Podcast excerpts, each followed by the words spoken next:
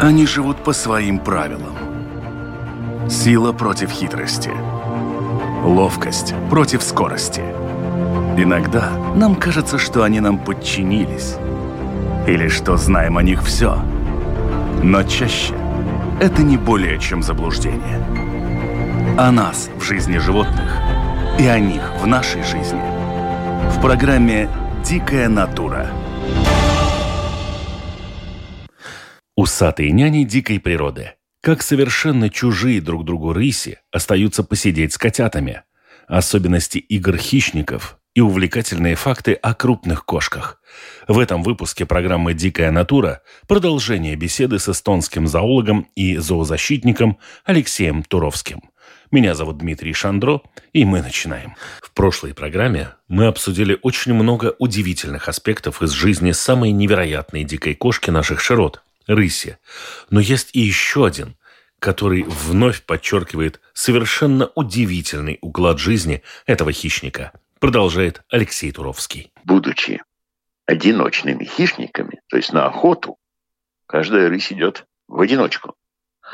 Э, но э, общительны они крайне, так сказать, настолько, что когда весной у самок рыси вот малыши, у которых еще пленочка закрывает ушки, у которых еще глазки закрыты, и появляется где-то вблизи молодой самец, такая мама-рысь полностью довольна ситуацией, она счастлива. Пришел усатый нянь.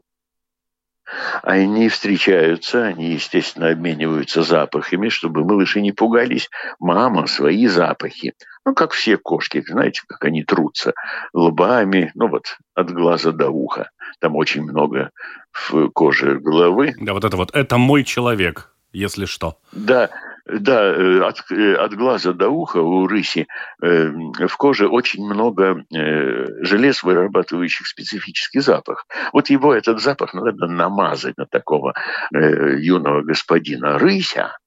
Вот, его ведут к малышам и оставляют с малышами, и он не уйдет пока мама будет охотиться. Мама получает возможность охотиться, ну, не, оглядываясь все время э, на, часы, сколько же времени там. У меня дети одни, они не одни. Они с нянем. И он не уйдет, пока мама не придет. Малыши проснутся, малыши голодные, рысята, они начинают пищать, их надо успокоить, это же опасно. Писк сообщает волкам, кабанам, да и всем остальным, что вот здесь есть какие-то юные слабые существа, легкая пожива. Э, так вот этот самый нянь своим шершавым языком тут же начнет их массировать. Малыши начнут мурлыкать, это рефлекторика, и опять заснут или будут с ним играть как-нибудь тихо. Это именно то, что нужно. Э, более того, такие молодые самцы иногда подтаскивают свою добычу поближе – к маминому рысьему логову. Совершенно удивительные животные. Э, у кошек такое поведение у других видов встретить э, очень-очень трудно. Ну, кто? Барханный кот. Небольшая, действительно, в пустынях живущая кошка. Там самец просто обслуживает самку с котятами, но в течение примерно 10 месяцев, пока котята не уйдут. Потом пап с мамой расходятся. Есть и такие кошки на свете. Ну, хорошо, хоть не Паласов кот. Сгусток агрессии и ненависти ко всему окружающему. Вот именно. Нет, э, рысь действительно толерантна, общительна. Кстати, о чем мы не говорили, у рыси очень много паразитов. И э, вот описанная нами ситуация с усатыми нянями, она крайне полезна, для того, чтобы оберегать малышей и давать маме и рыси возможность охотиться, ну, так сказать, дополнительные десятки часов, с одной стороны. Но с другой стороны, вот такие посещения со всех концов лесного массива молодых самцов рыси, которые остаются с малышами, их облизывают, с ними общаются, э, усиливает э, и во много раз усиливает эм, так сказать, давление э, паразитофауны на малышей. И большинство малышей и рыси гибнут в очень юном возрасте именно от очень высокой интенсивности э, паразитических, ну, вот таких вот действительно инфекций. Это, это так. За все, за все надо платить. За все надо платить. Вот, вот тут у меня сразу два вопроса. То есть вот эти усатые няни, по большому счету, в общем-то, могут изрядно навредить вот этому помету, этому потомству. Видите ли, как почти всегда в живой природе, э, тут есть крайне положительные стороны и есть отрицательные моменты. Естественно. Э, мама может сама быть достаточно паразитирована, так сказать, само собой. И это очень часто имеет место. Но, конечно же, конечно же, э, такое посещение малышей самыми разными взрослыми рысями, э, конечно, увеличивает опасность паразитарных заболеваний. Это верно. И второй момент, вы говорите, что вот есть эти приходящие молодые самцы, которых мама, в общем-то, меркантильно использует в своих целях. И все это, наверное, здорово и прекрасно, но а как же тогда вот это вот распространенное понимание кошки с котятами, вот этого классического, когда кошка способна разорвать вообще все, что двигается в пределах своего помета? Ну, во-первых, 43 разных вида, и каждый вид уникален в чем-то. И, скорее всего, во многих, во многих отношениях уникален. Э, есть очень много видов кошачьих, у которых самцы просто уничтожают все юное поколение. Ну, леопард, например. Э, ну, тигра это вовсе не обязательно так, но это возможно. Те же львы? У львов э, новый самец, которого самки выбрали, так сказать, включили в прайд, уничтожает всех малышей, да, которых, э, так сказать, зачал предыдущий король. Совершенно верно. Э, всех по-разному. У домашнего кота, ну, у нашего домашнего кота, да, Элискатус, оставлять очень юных котят с котом нельзя ни в коем случае. Это смерти подобно, безусловно. Вот рысь в этом отношении практически уникальна. Куда ни глянь, везде какая-нибудь уникальность. Хвоста нет, с детьми совершенно незнакомый дядя сидит и играет.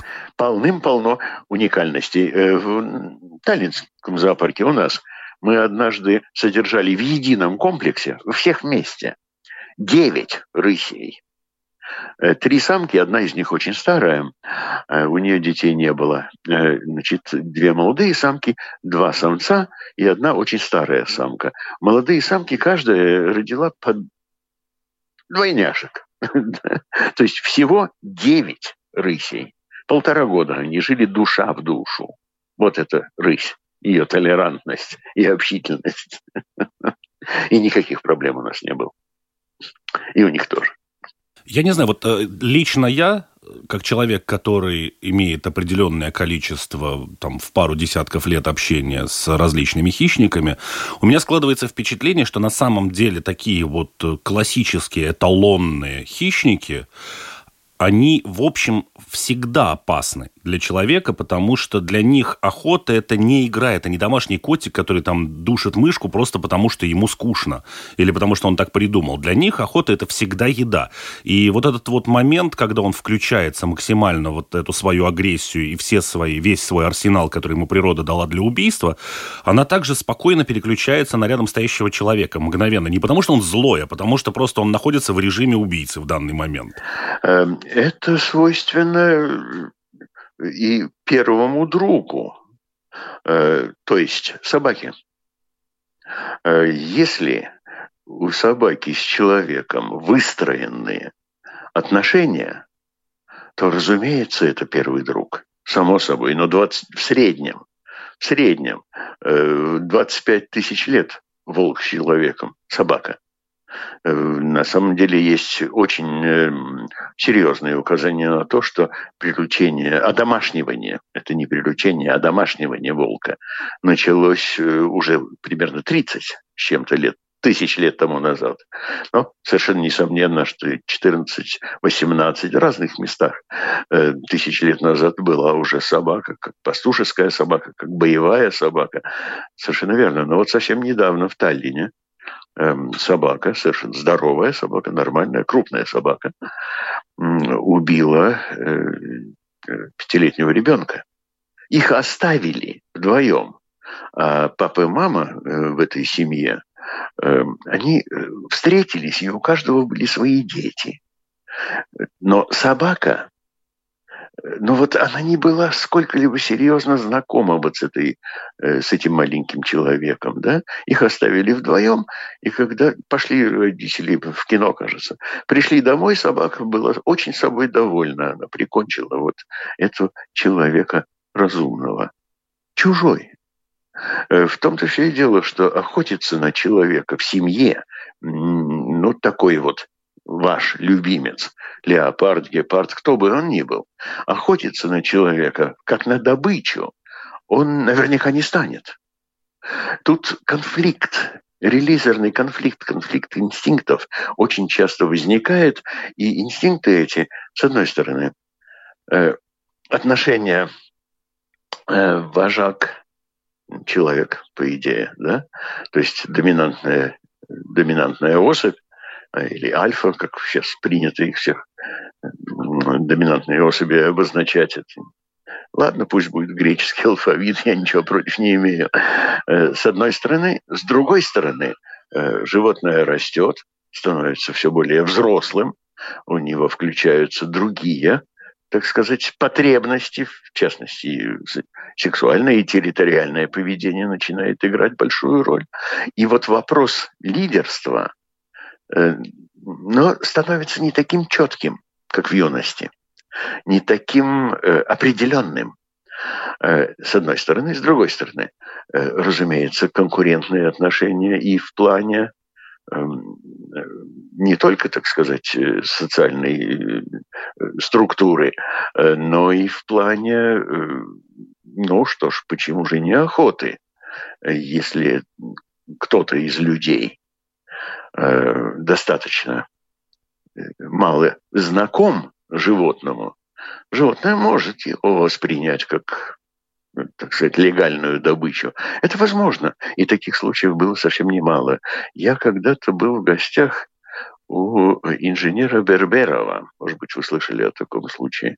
У него был лев, которого звали, по-моему, Кинг. Да-да-да, который потом всех прикончил. Да, этот лев снимался в фильме с моим любимым актером Андреем Мироновым «Невероятные приключения итальянцев в России». Так вот, э, этот самый лев, ну что ж, он вел себя как ручное животное, пока был жив господин Берберов.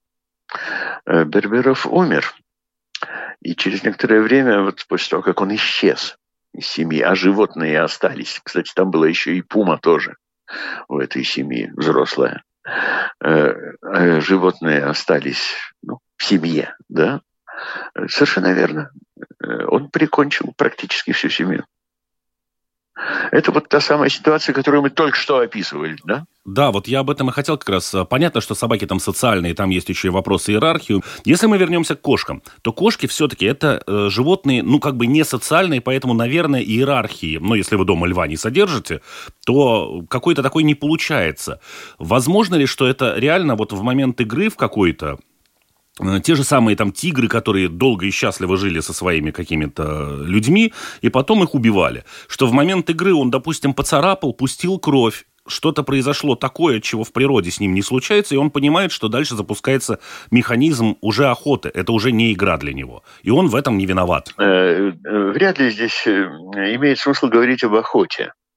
Э, лучше, наверное, все-таки э, более адекватно представить себе, что э, в игре животное может слишком увлечься, как это свойственно почти всем детям на свете. Игра животных – это широчайшая область явлений. В игре учатся. Игра приводит в состояние блаженства, восторга. Э, животные продолжают играть в какой-то степени до очень преклонных лет. Ну, скажем, содержащиеся в искусственных условиях животные или домашние животные, естественно. И вы же, конечно, знаете, э, для взрослой, тренированной ну, скажем, собаки служебной, полицейской собаки, собаки, э, которая работает с пограничниками. Вот для такой собаки поощрение, вот она молодец, она выполнила совершенно великолепно ну, свое назначение. Молодежи, разумеется, дают что-нибудь вкусненькое, непременно. Но со всеми такими собаками, когда мы их хотим поощрить, мы играем. Игровой момент – это величайшее блаженство. Но в игре животных всегда э, есть, но не всегда наглядно. Эм, вот такое вот знаковое обеспечение ситуации. Вы, конечно, знаете, как собаки призывают к игре – Поклон, какие-то резкие такие припадания на передние лапы. Canine bow, как говорят кинологи. Причем, значит, э, задние ноги у нее, соответственно, выпрямлены, хвост на виду, он, естественно, посылает сигналы благодушные. Но самое главное, э, собака вот так вот изогнута.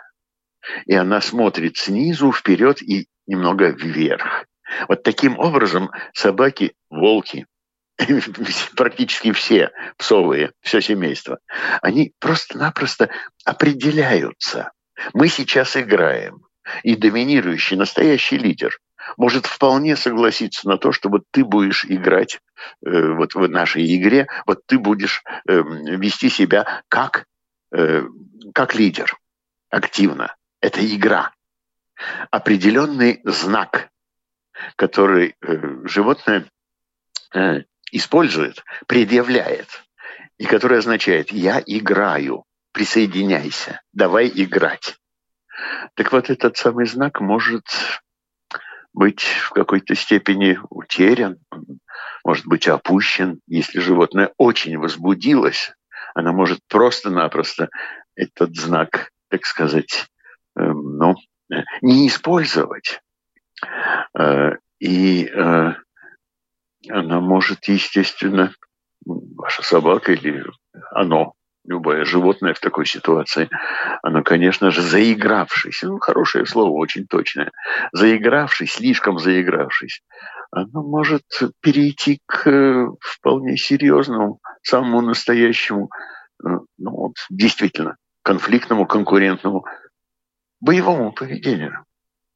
Это не охота, это убийство. Ну да, наверное, чтобы провести такую совсем простую и понятную людям параллель, это очень круто, это очень завораживающе, вот эти вот все большие крупные кошки. Но вспомните, что сможет сделать с вами, а зачастую и делает домашний котик, когда он не в духе. А теперь умножьте это, в общем-то, на вес и размеры вашего вожделенного питомца. Совершенно верно, Дмитрий, совершенно верно. Э, наш домашний кот значит, э, потомок Фелиса Кореата, э, нубийской буланы и кошки, и еще нескольких видов э, вот таких вот мелких кошачьих. Они очень хорошо гибридизируются. Ну что, 4-5 килограмм. 3 килограмма. Ну что ж, маленькая кошка. Ну вот трех-трех с половиной килограммовая кошка. Она может так отделать человека, что шрамы останутся на всю жизнь. У нас был такой случай. У нас в семье. Правда, это было не с членом семьи, а с приходящей, очень славной женщиной, приходящей медицинской сестрой патронажной. Э, моя матушка э, была инвалидом э, последние годы своей жизни. Она была в креслах, в кресле на колесах, естественно. И, и за ней должен был быть уход ну, не ежедневной, но все-таки патронажной сестры. И эта милейшая женщина, не очень молодая, но далеко не старая, э, ну, ну, очень веселая, славная и крайне темпераментная дама. И однажды она с веселым криком погналась за моим старшим сыном по коридору. И наша Мирри, небольшая кошка, решила, что вот э, все, э, вот дальше терпеть невозможно. Э, у Марики, вот у этой милейшей дамы, наверняка шрамы останутся на всю жизнь на ногах. Вы совершенно правы. Это очень серьезное хищное животное, причем кошки и собаки. Вы же знаете, э, конечно, эволюцию, ну, с эоцена, начиная, даже, наверное, раньше, эм, э, хищных млекопитающих, она сразу почти пошла по двум направлениям. Одно направление – это куни, э, ластоногие, э, еноты, э, медведи и, э, собственно, псовые. Это одна ветвь. Другая ветвь – это виверовые, мангусты, пальмовые куницы, бинтуронги, генеты, цветы, гиены, которые не собаки, ни в коем случае, даже не близкие родственники. Это чисто конвергентное сходство. Гиена – это вообще отдельная вселенная. Вы совершенно правы. Одно только скажу о гиенах. Эм, э, если у вас личные отношения разработаны, выстроены личные отношения с гиенами, все равно пятнистыми или полосатыми, э, о двух основных видах, конечно, мы говорить не будем, э, то вы можете в их вольере спокойно повернуться к ним спиной. Отчаянно. Нет других крупных хищных млекопитающих, которыми можно так себя вести. В зоопарке, во всяком случае. Э, никаких проблем не будет. Для гиен, если у вас с ними выстроенные отношения, вот с их рождения, я, разумеется, имею в виду именно такую ситуацию, э, для гиен вы божество. Обожаю этих животных. Да, но вы совершенно правы. Эм, вот эта самая ветвь, где э, виверовые, э, гиеновые, вот там кошачьи. Значит, псовые с одной стороны и кошачьи с другой стороны. Высшие хищные млекопитающие, высшие в отряде, да, они потрясающие, адекватны хищному образу жизни. Э, и, конечно же, с ними общаться совершенно необходимо, но это надо делать очень осторожно. Ни в коем случае не навязывая им и не делегируя им, так сказать, в своем представлении человеческие свойства. Этого делать нельзя. Что касается леопарда, то леопард великолепно, совершенно неподражаемо лазит на деревья и Э, леопард, ну, очень крупный самец. Ну, сколько он весит? Ну, 66-68 килограмм. Я не помню ни одного надежно зарегистрированного случая в природе, естественно. В зоопарке, естественно, леопарда могут перекормить так, что он э, и на табуретку влезает с трудом. Э, такого нельзя делать, но бывает. Леопард затаскивает на дерево вот этот самый 65 ну, плюс-минус 2-3 килограмма, э, кот, он, э, держа пастью свою добычу, ну, скажем, какого-нибудь э, молодого морала, изюбря или пятнистого оленя где-нибудь, скажем, в Восточной Сибири, он затаскивает на дерево тушу в 200 килограмм. Вот он так лазает. И прыгает он с дерева на свою добычу Э, так, что обезьяна не успеет уйти. Не то, что какая-нибудь коза. Если мы будем говорить только о крупных кошках, которые не могут мурлыкать, а это род пантера, то есть лев, тигр, леопард, э, в Америке ягуар, и, соответственно, э, ирбис, снежный барс, да? э, то из них барс, он всегда в засаде э, на высоте метров 10, а то и 12, над тропой, по которой под ним идет стадо, ну, каких-то козьих, горных коз или, скажем, овец. Э, и, разумеется, он всегда прыгает за ними. У него относительно короткие ноги, длинная спина и метровый могучий хвост. Он может прыгнуть Э, ну, метров на 10 горизонтально.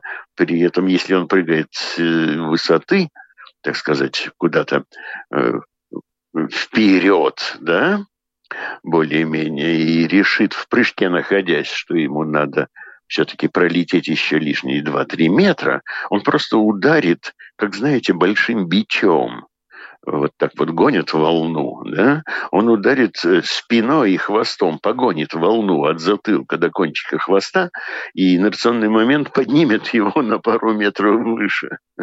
И он мог, может прыгнуть за угол. Вот если касается Барса и охоты, а если слушатели наши захотят вдруг посмотреть какие-то ролики в том же Ютубе о том, как выглядит клубок, летящий вниз по склону из Барса и его жертвы, ну, такое ощущение, что там костей не соберешь потом. Нет, э, кости все на месте. А вот у козы э, жизни все-таки осталось ну, на несколько секунд. Барс – суперспециалист по ловле именно горных коз и овец. В Таллинском зоопарке у нас очень красивые альпинарии, и наш э, Барс ну, Отто Третий, иногда в плохую погоду когда дождь идет. Вот пошел дождь, э, ливень, потом э, накрапывает, потом опять ливень. В такую погоду, если барс вообще в вольере, а не во внутреннем помещении, он обязательно выходит. Я был в Варшаве последний раз, вот там был вольер со снежным барсом. Я провел около него очень много времени, пока моя вся семья ходила и смотрела других животных. Но вольер был настолько хорош, что барс остался для меня табличкой. Он горец и живет в пещерах. Логово у него всегда в пещере. А когда ты живешь в Гималаях или, скажем, Тяньшане, Тибете или еще где-нибудь в таких серьезных очень горах, и пошел дождь, а ты в пещере, выходи сразу. А то затопит, через 10 минут ты не вылезешь. И Барс это инстинктивно учитывает. Большое вам спасибо за беседу, большое спасибо за рассказ. Всего доброго. До свидания. Они живут по своим правилам. Сила против хитрости. Ловкость против скорости. Иногда нам кажется, что они нам подчинились. Или что знаем о них все. Но чаще это не более чем заблуждение. О нас в жизни животных и о них в нашей жизни. В программе «Дикая натура»